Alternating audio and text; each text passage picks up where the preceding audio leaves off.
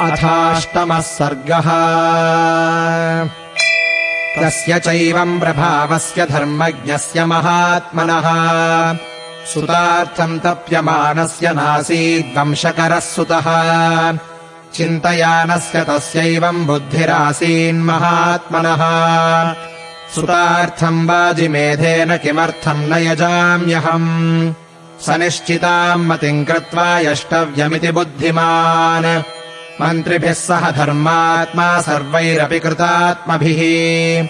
ततोऽब्रवीन्महातेजाः सुमन्त्रम् मन्त्रिसत्तमा शीघ्रमानय मे सर्वान् गुरोंस्तान् स पुरोहितान्। ततः सुमन्त्रस्त्वरितम् गत्वा त्वरितविक्रमः।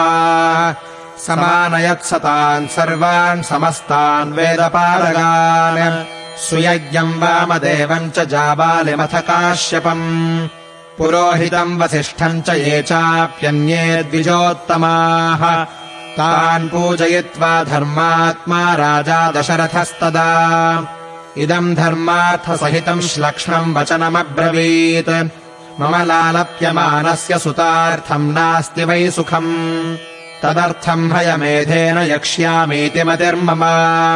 तदहम् यष्टुमिच्छामि शास्त्रदृष्टेन कर्मणा कथम् प्राप्स्याम्यहम् कामम् बुद्धिरत्र विचिन्त्यता ततः साध्विति तद्वाक्यम् ब्राह्मणाः प्रत्यपूजयन्। वसिष्ठप्रमुखाः सर्वे पार्थिवस्य मुखेरितम्। ऊचुश्च परमप्रीताः सर्वे दशरथम् वचः। सम्भाराः सम्भ्रियन्ताम् ते तुरगश्च विमुच्यताम्। सरैवाश्चोत्तरे तीरे यज्ञभूमिर्विधीयताम् सर्वथा प्राप्स्यसे पुत्रानभिप्रेतांश्च पार्थिव। यस्य ते धार्मिकी बुद्धिरियम् पुत्रार्थमागता। ततस्तुष्टो भवद्राजा श्रुत्वैतद्विजभाषितम् अमात्यानब्रवीद्राजा हर्षव्याकुललोचनः। सम्भाराः सम्भ्रियन्ताम् मे गुरूणाम् वचनादिह समर्थाधिष्ठितश्चाश्वः सोपाध्यायो विमुच्यताम्। सरैवाश्चोत्तरे तीरे यज्ञभूमिर्विधीयताम्। शान्तयश्चापि वर्धन्ताम् यथा कल्पम् यथाविधि शक्यः प्राप्तुमयम् यज्ञः सर्वेणापि महीक्षिता।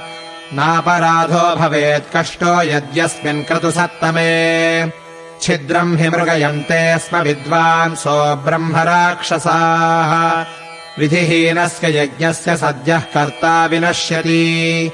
तद्यथा विधिपूर्वम् मे क्रतुरेष समाप्यते। तथा विधानम् क्रियताम् समर्थाः साधनेष्विति। तथेति चाब्रुवन् सर्वे मन्त्रिणः प्रतिपूजिताः। पार्थिवेन्द्रस्य तद्वाक्यम् यथा पूर्वम् निशम्यते तथा द्विजास्ते धर्मज्ञा वर्धयन्तो नृपोत्तमम्। अनुज्ञातास्ततः सर्वे पुनर्जग्मुर्यथा गतम् विसर्जयित्वा तान् विप्रान् सचिवानिदमब्रवीत्।